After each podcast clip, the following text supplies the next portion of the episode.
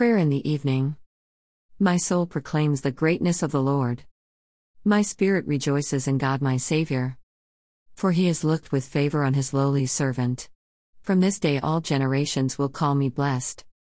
The Almighty has done great things for me. And holy is his name. He has mercy on those who fear him. In every generation.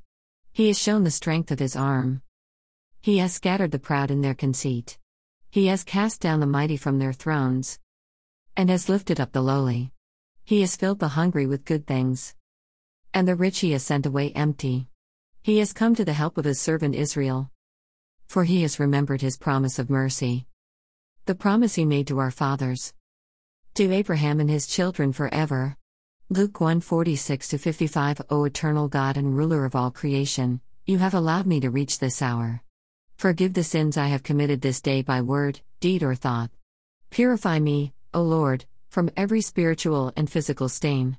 Grant that I may rise from this sleep to glorify you by my deeds throughout my entire lifetime, and that I be victorious over every spiritual and physical enemy.